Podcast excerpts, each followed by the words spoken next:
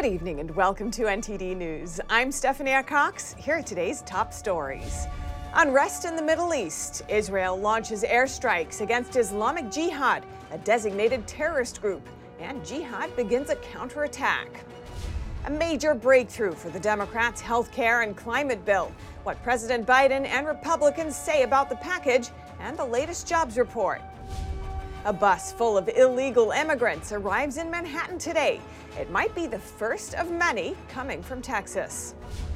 House Speaker Nancy Pelosi, wrapping up her trip in Asia, is met with more backlash from the Chinese Communist Party. 11 LIV Golf players have filed an antitrust lawsuit against the PGA Tour. A sports lawyer says they've got a strong case.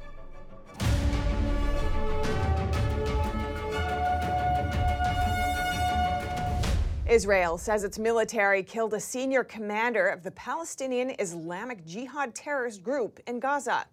The Israeli forces launched large scale airstrikes in the region earlier today. Here are the details. The Israeli Defense Forces announced Friday that they launched airstrikes across the Gaza Strip against terrorist targets. They say they killed Taysir Jabari, a senior commander of the Palestinian Islamic Jihad terrorist group. Residents of Gaza, over the past four days, Islamic Jihad movement insisted on mounting an operation against the state of Israel, regardless to the security and civilian implications in the Gaza Strip. Israeli defense forces targeted those who are working on destabilizing the security situation, and we will not allow them to harm the residents in Israel. The airstrikes came amid days of tension following Israel's arrest of a senior Islamic Jihad leader in West Bank. Israel closed roads around Gaza earlier this week and sent reinforcements to the border. The Israeli defense minister says Israel is not targeting civilians in Gaza. The Israeli prime minister also spoke following the airstrikes. The action in Gaza today was in the face of concrete threats that disrupted the routine of life in the south. Israel is not interested in a broad campaign in Gaza, but neither is it afraid of it. According to Palestinian authorities, the airstrikes killed at least nine other people, including a five year old girl, and wounded 55 others. They didn't say whether they were terrorists or civilians. The Islamic Jihad movement vows revenge. This is a declaration of all out war against the Palestinian people. We will respond to that. This is a violation and disregard for all the efforts that have been made over the past days in order to restore calm. The Israeli prime minister said that his country had zero tolerance for attacks from Gaza, but no interest in a broader battle. Islamic Jihad fired dozens of rockets toward Israel through the night, but Israel says they were able to intercept most of them using the Iron Dome. Reporting by Allison Lee, NTD News. Earlier today, I spoke with Aryeh Lightstone, who has a lot of experience in the region. He was a senior advisor to the U.S. ambassador to Israel and special envoy for the Abraham Accords. And he's the author of the book Let My People Know The Incredible Story of Middle East Peace and What Lies Ahead. Aryeh Lightstone, thank you for joining us. Thank you, Stephanie. Nice to see you again. Likewise. Now, Israel has killed a senior military leader of the Islamic Jihad group, which the U.S. designates as a terrorist organization. What do we know about this target? Well, uh, uh, Islamic Jihad wreaks havoc even amongst Gaza, which is filled with people who wreak havoc. And when you talk about extremists, they are amongst the most extreme there. And it is their goal always to be able to be the last people to fire a shot at the beginning of a ceasefire and the first people to fire the first shot to create a disaster. So they practice terror. Every time they fire a rocket, it's a double war crime. They fire from a civilian area deliberately at civilian areas. These are really, really bad guys. How could the death of Taysir al Jabari impact the Islamic Jihad group? Yeah, meaningfully. Again, these groups don't have fantastic organizational charts. They have very top heavy leadership. They take le- direction directly from their leaders. So every time you can get rid of a mastermind of one of these leadership groups, you have an opportunity to weaken them immediately over the long term. Over the short term, there's a sense of revenge. There's a sense of trying to cause chaos to avenge the loss of their leader, and you'll have a lot of people trying to find their way to, into this leadership piece. But the death of this guy running Islamic Jihad out of Gaza is a win for people who like freedom and a win for civilians everywhere. A number of deaths have been reported around this incident. There's so much bloodshed in this region. Is there another way, or is it inevitable considering the circumstances? Uh, considering the circum- considering the circumstances, it's inevitable. But if you watch the precision strike that was taken, the care sensitivity that Israel has to try to root out only the terrorists is second to any other military in the world. Now, what winds up happening in Gaza is that the people of Gaza are true um, victims to Hamas, but everybody knew who they were living next door to with this person. It's not a secret. Everybody in Gaza knows who the Hamas members are, who the Islamic Jihad members are, who the members of other terror organizations are, and they choose to be there. Now, if there was an option to live somewhere else, some of them would possibly do that, but most of them do not. And there's a risk that's associated with that. And the ultimate risk is placed by the leader of Islamic Jihad who chooses to live in a civilian area. He is a legitimate military target. And by placing himself by civilians, that's a war crime. He is trying to create the news of Israelis attacking civilians when by far that is not their intention. So, would you say that there are terrorists hiding among civilians in order to avoid strikes from Israel? Oh, absolutely. That is their greatest security is to surround themselves with their mothers and their wives and their children, thinking that is the ultimate safety net for them. The cowardice that these terrorists purport to have, sending other people to die on behalf of their mission, and at that time, protecting themselves with innocent civilians, it is really the height of hypocrisy. Rising tensions in the region, Islamic Jihad has vowed to retaliate. What do you expect to happen next and into the future? Well, what's happening as we speak is rockets are being fired from Gaza into Israel. Israel has this unbelievable innovation called the Iron Dome that has the ability to shoot these rockets out of the sky. And you have 19 and 20 year old young men and young women who have to make a split second decision whether or not to blow up that rocket or to let that rocket fall, hopefully harmless, into a field. I've sat there with their missile batteries and watched these young men and women make these decisions in real time it's an enormous amount of responsibility for an 18, 19, 20 year old to decide how to protect their civilians that are sitting behind them. But there's an untold crisis that happens in Israel. And I was there when my wife and I had the privilege to work for the United States of America. We lived through three crises of rockets being shot from Gaza.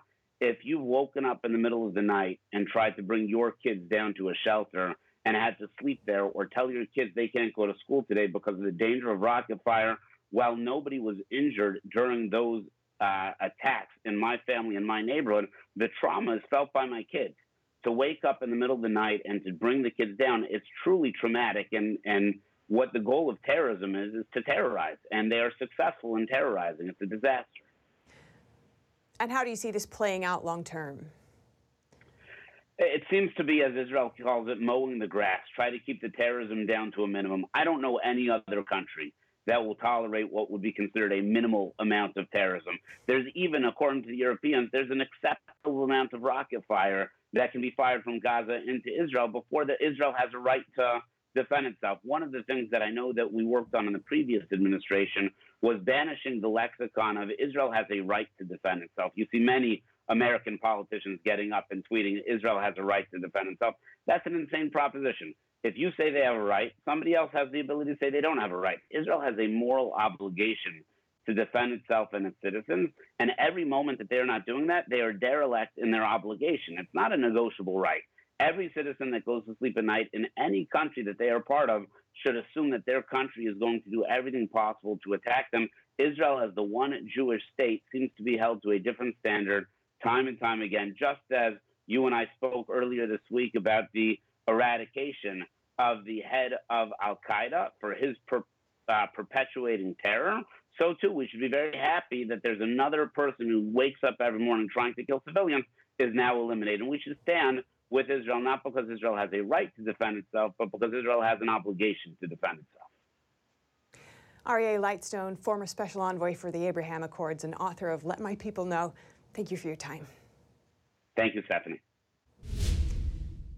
And now to a surprisingly strong jobs report, which is cheered by President Biden, yet dismissed by Republicans. NTD's Iris Tao has their responses and the latest on an ambitious economic package. More than 500,000 jobs added in July, a number well surpassing expectations. And President Biden, while still positive with COVID, hailing Friday's job report at the White House's outdoor balcony. Today, there are more people working in America than before the pandemic began. And Republican Senator John Barrasso tells NTD while job numbers are up, to families, they are having a harder and harder time keeping up. Because even if they're working, even if they got a bit of a raise, the raise has not kept up with the cost of inflation. With others adding, I'm very pleased that we've got strong job growth, but we're in a recession. The debate over the state of the economy comes as Democrats are making headway on passing a massive economic package. This is a very, very, very big deal. The bill will invest about $400 billion in fighting climate change and lowering drug prices. And now, with Senator Kyrsten Sinema's backing, it can pass without any Republican votes. Here's President Biden speaking on it today. We're going to save American families hundreds of dollars a year to, on paying their energy bills by allowing them to have money to invest, by getting allowing them to put in new windows and doors and solar panels and the like, and get tax credits for that. But Republicans are slamming it as Democrats. Climate slush funds adding that a 15% minimum corporate tax included in the package would hurt the economy. We're raising gas taxes in the name of lowering inflation. And Republican senators tell us they'll be doing everything to defeat this bill on top of offering a lot of amendments. Energy, inflation, the border, and crime expect to see amendments on all of those things. Meanwhile, Schumer says he hopes the Senate could begin voting on it this Saturday, and the House, which is narrowly controlled by Democrats, could potentially pass it next week. Reporting in Washington, D.C., Iris Tao, NTD News. First D.C., now New York. This morning, the first bus from Texas transporting illegal immigrants arrived in Manhattan. Here's that story. A bus filled with migrants sent by Texas Governor Greg Abbott arrived in the Big Apple Friday morning. According to Abbott, the people on the bus entered the U.S. illegally. A Venezuelan man explained why he came to the U.S. We really want to work, to move forward, to start a new life, to see if we can bring over the family or to help them so that they can come. A spokesperson for New York City responded to the governor's action, saying he's using human beings for his political gain and that the city will continue to welcome asylum seekers with open arms. In April, Abbott started dropping off illegal immigrants in Washington near the U.S. Capitol. Now the Republican governor is expanding the program, saying in a statement that New York will be an additional drop off location. In addition to Washington, D.C., New York City is the ideal destination for these migrants who can receive the abundance of city services and housing that Mayor Eric Adams has boasted about within the sanctuary city. D.C. is already feeling the impact of the buses that have been coming. On Friday, the Pentagon denied a request for National Guard assistance made by Mayor Muriel Bowser to handle the influx. The Pentagon told the Epoch Times the request was denied because nonprofits in D.C. already received enough funding to provide migrant assistance. Also, because the deployment would negatively affect the National Guard's readiness.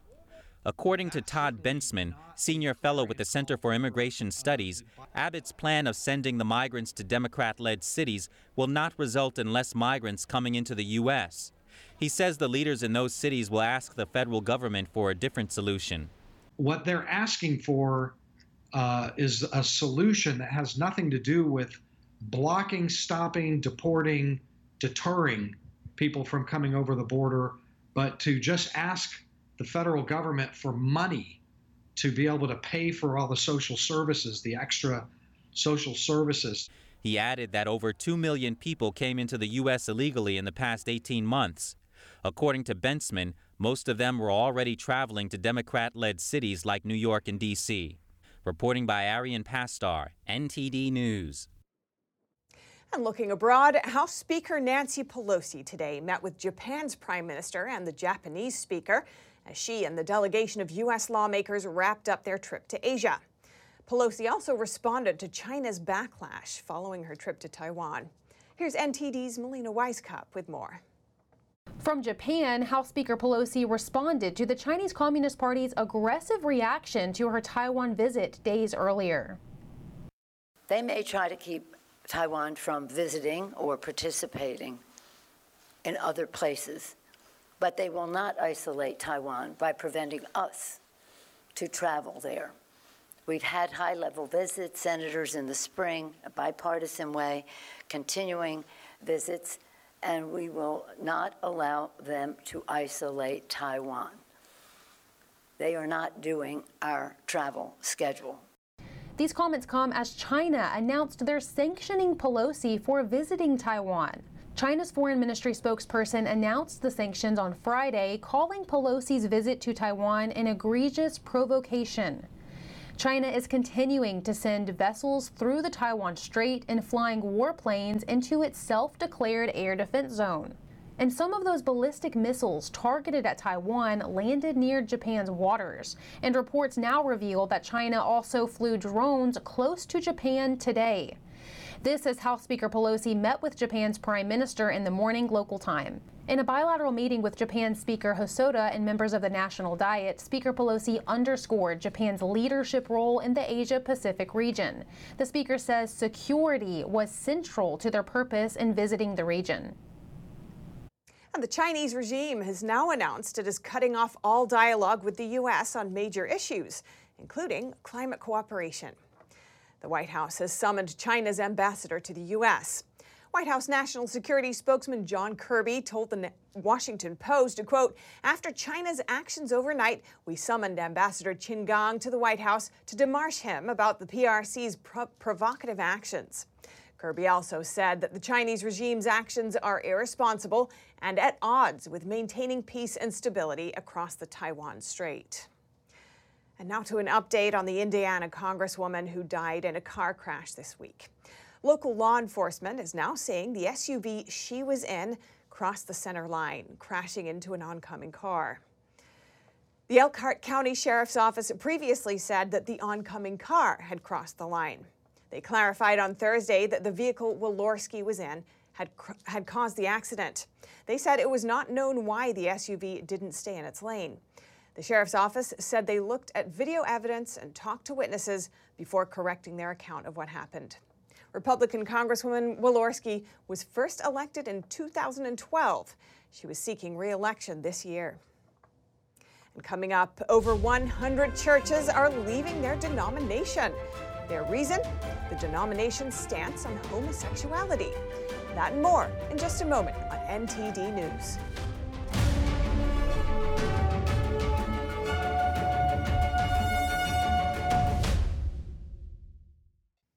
Over 100 member churches are suing the United Methodist Church, or UMC, saying it won't let them separate unless they pay a lot of money.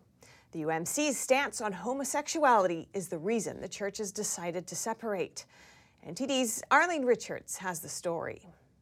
106 churches are leaving the United Methodist Church, a Christian denomination that connects Methodist congregations around the world. The Christian Post reported they're leaving because they're frustrated that the UMC isn't enforcing its stance against homosexuality and same sex marriage. The UMC's Book of Discipline, the central book of rules, specifies how a local church can separate from the denomination. But the churches are saying the UMC's making it difficult for them to leave. In July, the churches filed a lawsuit. Their attorney, David Gibbs, says some bishops are abusing their authority to stop the churches from leaving. Trying to keep all of the assets and all of the money and financially cripple the churches.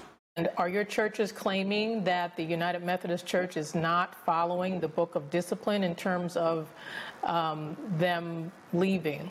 Absolutely. There is a book of discipline, which is a slightly under thousand page manual that has been voted on and approved and delineates many practices, doctrines, and procedures for the Methodists. And we are asserting strongly that the denomination is cherry picking the book of discipline. When it works to their advantage financially, they want to look to it. When they want to ignore it because it's in their mind to their advantage to ignore it, they do so. We reached out to the UMC, but we didn't hear back before broadcast time. The UMC Bishop of the Florida Conference, Ken Carter, said in a statement that the UMC was committed to providing a gracious exit consistent with the common process outlined in the Book of Discipline. He said the churches are refusing to follow that process and filing the lawsuit instead.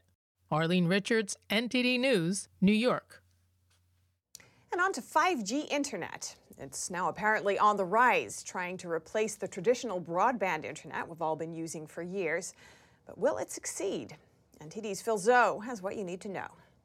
It's a battle between the old and the new, your trusty wired broadband internet versus the new wireless 5G internet. It's essentially a glorified hotspot. So, who's winning? I didn't have to pay for the modem, there wasn't a sign up fee. I thought, you know, if it's cheaper and faster, that's a win. The two biggest U.S. cable companies, Charter, aka Spectrum, and Comcast, reported losing over 50,000 broadband internet customers in the second quarter. Compared to fixed wireless 5G providers like T Mobile, it added over half a million customers during that same period. T Mobile says more than half of its new customers switch over from broadband internet. I think it's been fascinating to see uh, T Mobile in particular tap into these frustration customers.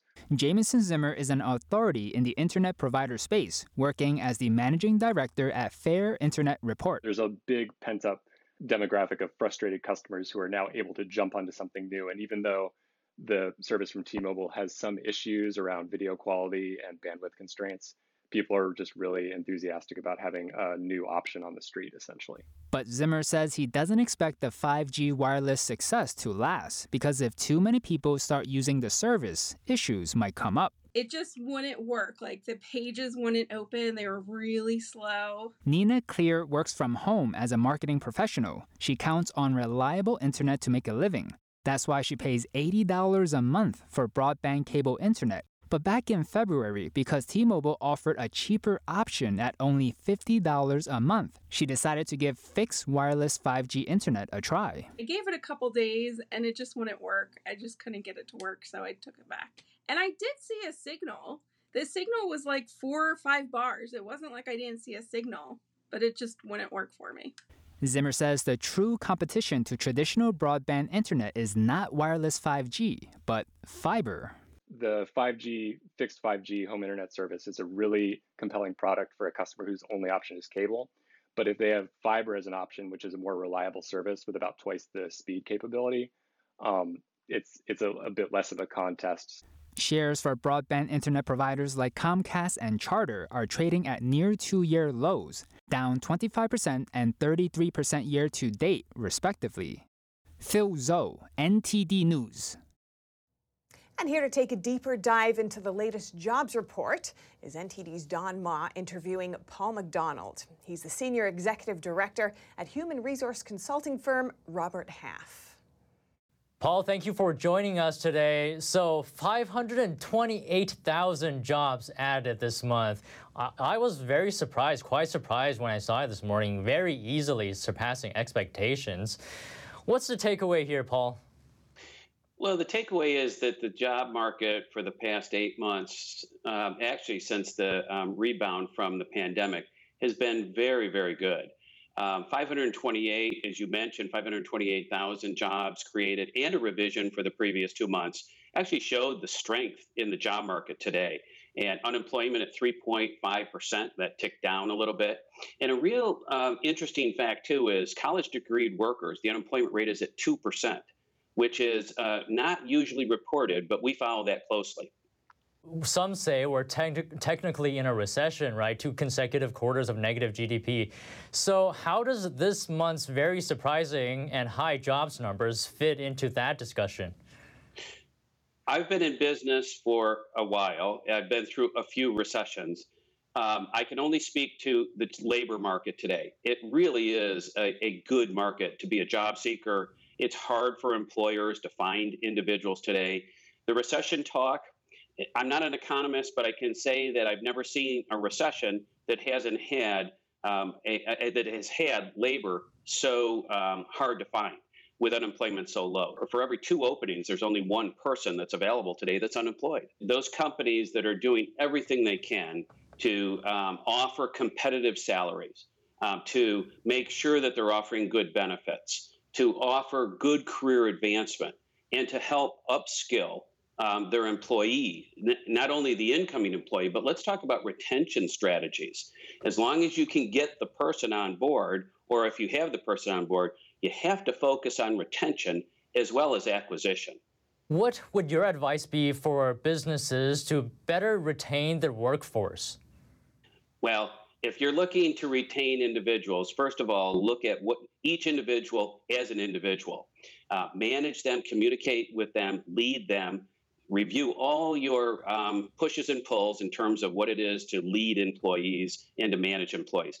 Heavy communication, especially if they're remote or in a hybrid situation, make sure that you're communicating with them regularly and you're looking at their career advancement opportunities. If you can't offer salaries, then look at what you can do to help upskill that individual, teach them new things because that's what they're after uh, in, in addition to salary bumps.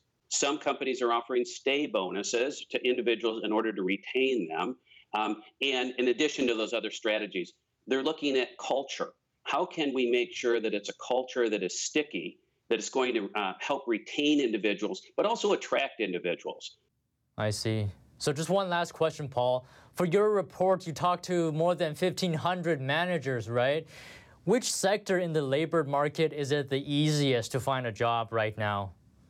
Oh, well, at all levels in which we cover, an accounting and finance, technology, um, healthcare on the back office, uh, creative and marketing, legal, and um, higher end, higher end administrative staffing, all those um, areas are good. I would point out there's coding, there's help desk, um, individuals that are in high demand, financial analysts and senior accountants, um, marketing managers, corporate communications individuals, and attorneys are in high demand.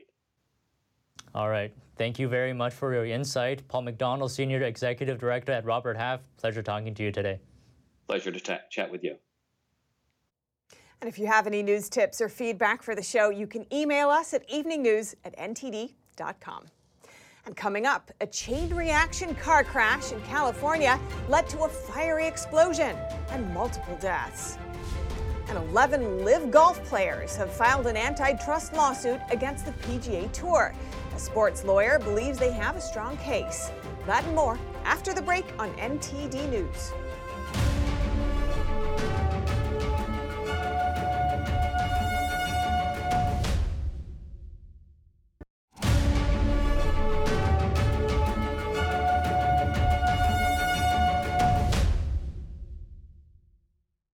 Welcome back.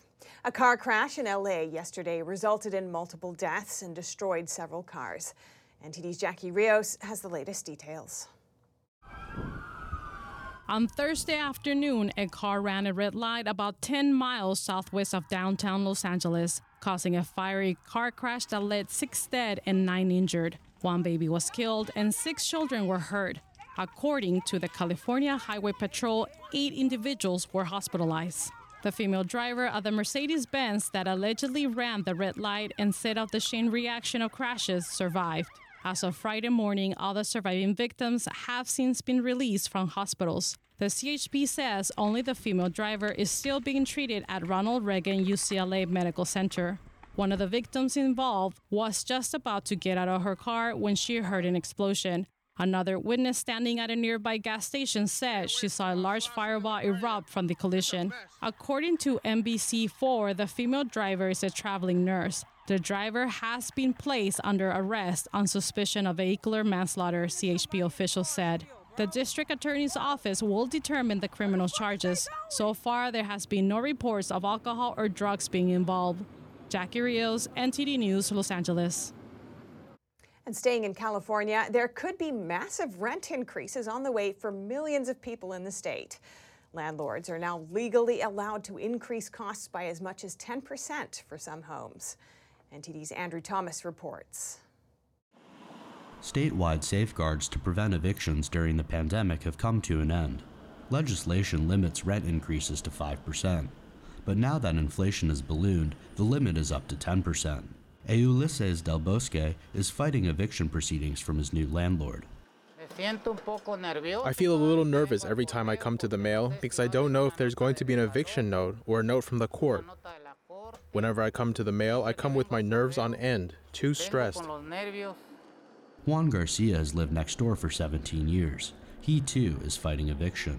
That's because he's refused to pay an increased rent rate. Yes, I'm worried because they, well, they wanted to raise the rent, but unfortunately, I told them no, no. I did not accept that they raised it, but the other tenants did. A local group called Strategic Action for a Just Economy gives free legal advice to renters. Many tenants saw decided decreases in their income during the pandemic. So we're in an unfortunate situation where uh, inflation may allow landlords to increase rent just at a time when, when tenants can't really afford it at all. Larry Rubenstein owns around 20 apartment complexes in Los Angeles and has hundreds of tenants. He says the rent increases are necessary. Operating a building costs a lot of money, and it doesn't like, it's not clipping coupons. This is a business. We run a business. We, we try to run a good business. We try to take care of the residents. Los Angeles is now one of the most expensive places to live in the United States. According to Zillow.com, the median rent for a property is now just over $3,100 a month. That's an increase of $782 in rents over the last year, and 45% higher than the national median. Andrew Thomas, NTD News. And now to Nebraska, where four people were found dead on Thursday in the small farming town of Laurel. Police responded to reports of explosions and fires at two separate residences in the town. Local police and fire departments arrived at the first residence. They found the first victim. A short time later, a second fire was reported at a home several blocks away, and three more victims were found there. Foul play is suspected in these deaths. We will not be releasing the identities of those involved at this time, as this investigation is in the very early stages. A silver sedan was spotted leaving Laurel, located about 40 miles west of Sioux City, Iowa, soon after the second fire. The driver may have picked up a passenger before leaving town, and either of them may have burn injuries. And now over to sports news. Here's NTD's Dave Martin with today's top stories. Six time major winner Phil Mickelson is among 11 LIV golfers who filed an antitrust lawsuit against the PGA Tour. The suit claims the tour has used their monopoly power to defeat the competition and unfairly suspend players. According to U.S. sports attorney William Block, the suspended golfers, though, have a strong case because they're independent contractors, not employees of the PGA. So uh, the, they're free to contract uh, with the tour, and they're they're free to contract with with other entities um, under the antitrust rules in the United States. So it's it's really a question of of whether um, the tours engage in anti-competitive conduct or conduct to monopolize the, the relevant market. Brock also points out that some of the language used by the PGA executives shows their motives and is a detriment to their case. Um, this this quote that's in the motion for preliminary injunction was alleged to have been made by a, a, a PGA representative who said, "We hold all the cards. We don't want these guys playing. We don't care what the courts say." Ultimately, Brock thinks it's in the best interest of the PGA to settle, citing that the money that LIV has. No one else has has come into the the golf marketplace with the sort of economic um, firepower that the LIV Tour has and and that makes them both a viable competitor and somebody that you probably don't want to fight with over an extended period of time. So I would not at all be surprised if there weren't some accommodation. The next LIV Golf event is scheduled for September 2 to 4 in Boston. In sports memorabilia news, a rare Honus Wagner baseball card sold for a record $7.25 million Thursday, according to an announcement from collectibles marketplace Goldin. The amount is better than a million dollars more than the previous record, which was also a Wagner card that sold last year. The rare card was made in 1909 by American Tobacco Company and because of a dispute between the player and the then manufacturer, only about 50 to 60 are believed to be in existence. Wagner is a baseball Hall of Famer who played from 1897 to 1917. His dispute with the card company has several theories, with one being that he didn't want to be associated with smoking tobacco and asked for his card to be pulled, while others say he didn't think he was fairly compensated for granting his likeness to a card company. And in tennis news, 22 time Grand Slam champion Rafael Nadal withdrew from a tournament in Montreal because of a lingering abdominal injury. Nadal had to pull out of Wimbledon last month, citing the same injury. Before doing so, though, the 36 year old gutted out a five set win over American Taylor Fritz in the quarterfinals at the All England Club while clearly in pain. He then had to pull out of a semi-final match against Nick Kyrgios. Nadal won this year's Australian Open as well as the French Open. And if rival Novak Djokovic is unable to play the US Open because of his vaccination status, Nadal would be the clear favorite.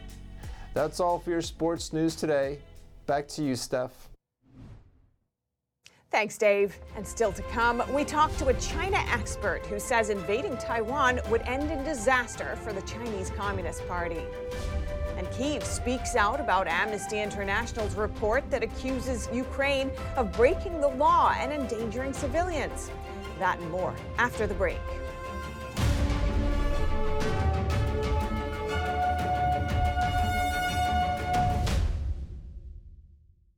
Welcome back.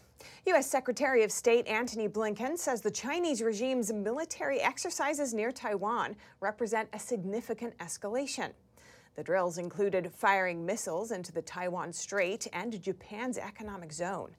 NTD's Jane Werrell talked to a China expert who says for the Chinese Communist Party, invading Taiwan would end in disaster.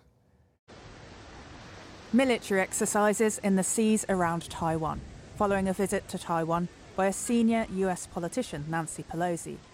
Is it the start of an invasion? No, I don't think it is the start of an invasion. Uh, I don't think that the Chinese um, Communist Party intends to invade uh, in the next few years.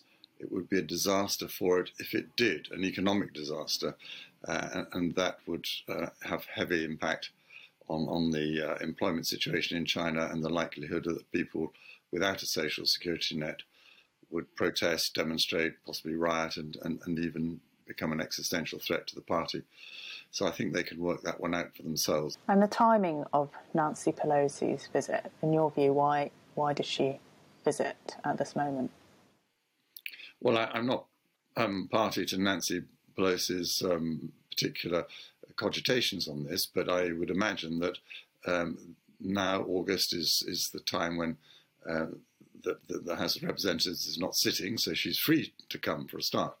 Uh, I mean, one has to look at practicalities. So uh, I think it's quite usual for her and her, her, her ilk to to travel in, in the month of August. And of course, she's she's reaching the end of uh, almost certainly reaching the end of her stage as as Speaker in the House of Representatives, and I think she wants to make a last um, point about her support for Taiwan democracy uh, and and um, underline her stance on human rights. So all that comes together. He says we're likely to see more pressure on Taiwan from the Chinese regime in the future, which could include revamping the 2005 secession law, building on Beijing's oppressive national security law in Hong Kong. And in terms of Russia's, Russia's invasion of Ukraine, um, do you think this has had any influence on what the Chinese Communist Party is now doing towards Taiwan? I think we don't want to overestimate that, quite frankly. Um, I mean, the China's Chinese Communist Party's policy on, on Taiwan has been pretty consistent. Um, I think Chinese American relations have been on a fairly consistent downhill path, both before the from well before the Ukraine uh, invasion, and indeed, um, you know, on, on the matter of Taiwan, the tensions have been uh, in, increasing well before February this year. So uh, I wouldn't overestimate the, the, effect of that. I mean, there are important matters connected with the Ukraine invasion, and I've no doubt that China is studying very closely the effects of sanctions and trying to work out what might happen to it in the event of what sort of sanctions the West might impose should it invade Taiwan. Um, that that's certainly that work would have been given added urgency, but but I don't think that we should uh, see a direct read across. The military exercises were in six zones around Taiwan that Beijing claims as its own territory. Japan's defense minister says there are serious threats to Japan's national security and the safety of the Japanese people. The military drills are expected to end on Sunday. Jane Werrell, NTD News. And more on China. A security firm has found dozens of fake websites engaged in a massive pro China misinformation campaign. One fake news story involves a U.S. senator. Here's that story. At least 72 fake news sites and multiple social media accounts were found to be spreading pro China propaganda. That's according to a new report from cybersecurity firm Mandiant. The company identified these sites as part of a massive information operation campaign that's still running. Mandiant says the website's aim is to disseminate content strategically aligned with the political interest of the People's Republic of China. The report attaches a list of these fake websites. They have names like Austria Weekly and Focus on Russia. They present themselves as independent news from around the world and publish content in 11 languages. Mandiant says they believe one Chinese public relations firm operates behind them, Shanghai Haixun Technology Corporation. Content on these sites is mainly critical of the U.S. and Western societies. They seek to ease concerns over democracy in Hong Kong and human rights issues in China. But neither the authors of the articles nor the ownership of the sites are specified. Some of the fabrications are related to U.S. officials. One suspended Twitter account posted a letter allegedly sent to anthropologist Adrian Zenz, a well known critic of China's treatment of Uyghurs in Xinjiang. The post implies that the German scholar received funding from U.S. Senator Marco Rubio and former White House chief strategist Steve Bannon. This story was republished on other websites. Senator Rubio later confirmed the letter is a forgery in a statement to Bloomberg, he said, It is important to expose these networks and that the Chinese Communist Party will continue to discredit its opponents in increasingly sophisticated ways. Although the propaganda campaign was massive, Mandiant researchers note that it hasn't made much of an impact.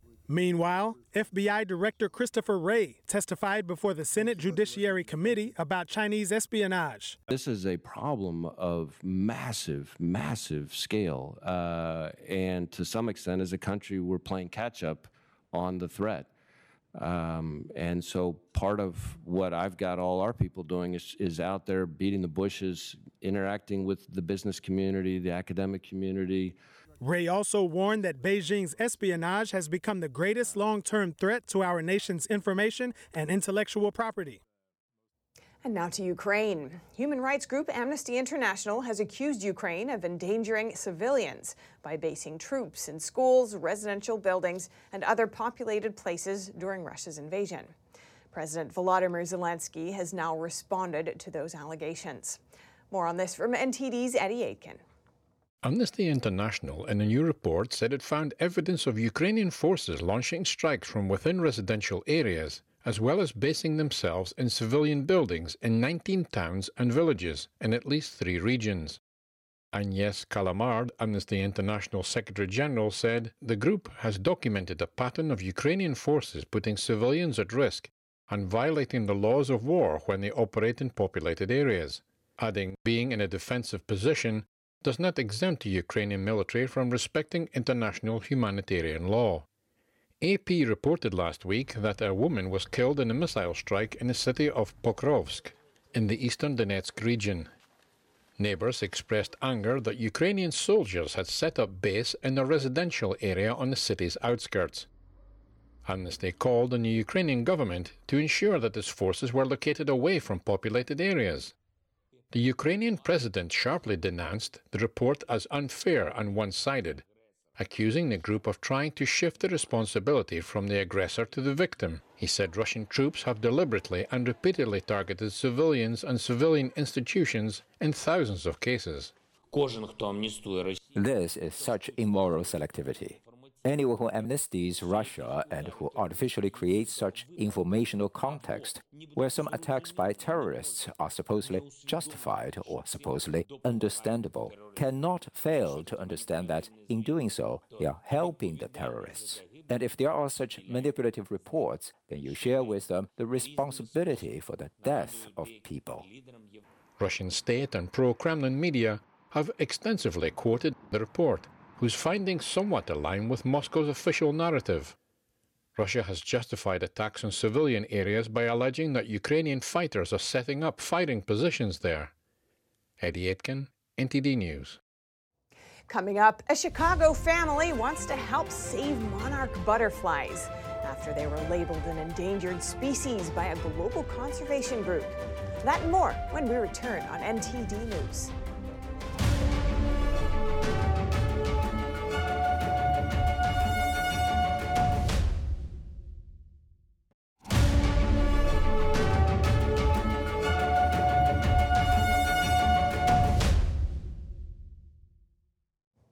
Welcome back. A few years back, a Chicago family started a small project to create a better living environment. After a nature conservation group listed the monarch butterfly as an endangered species, the project now has more meaning than ever. Here's that story. Claudia Galeno Sanchez and her family started a butterfly garden after attending a workshop about raising butterflies six years ago. Now, with monarch butterflies declared an endangered species by the International Union for Conservation of Nature, the butterfly garden has turned into a sanctuary for the monarchs. Butterflies, they have like this magical, they are like magical creatures. They are beautiful, but they are also very important pollinators. The family planted a variety of milkweeds and native plants to attract monarchs. Milkweed is a host plant for the monarchs to lay eggs and a food source for caterpillars. Adult monarchs feed on the nectar of native plants. The past years, I have seen more butterflies, more monarch butterflies. But last year, especially this year, I don't see many butterflies, many monarch butterflies. The number of butterflies is decreasing so rapidly, and it's very it's very sad, but it's also, it makes me very worried. Galeno Sanchez's husband, Leone Jose Bicchieri, says pollinators such as monarchs are important to humans. So many people say, well, yeah, the monarch's in danger of being extinct. That's kind of too bad. Oh, well. It's much deeper than that. Without pollinators such as the monarch, other butterflies, bees, and others who are dying out for a variety of reasons, mainly degradation to the environment, we're not going to eat because pollinators pollinate the fruits and the vegetables that we eat. The Butterfly Sanctuary is a family project. The couple's daughter, also named Claudia, helps out too. I help my mom take care of the caterpillars. In 2021, Galeno Sanchez and a group of women rolled out a project called Women for Green Spaces, using her butterfly garden as a model.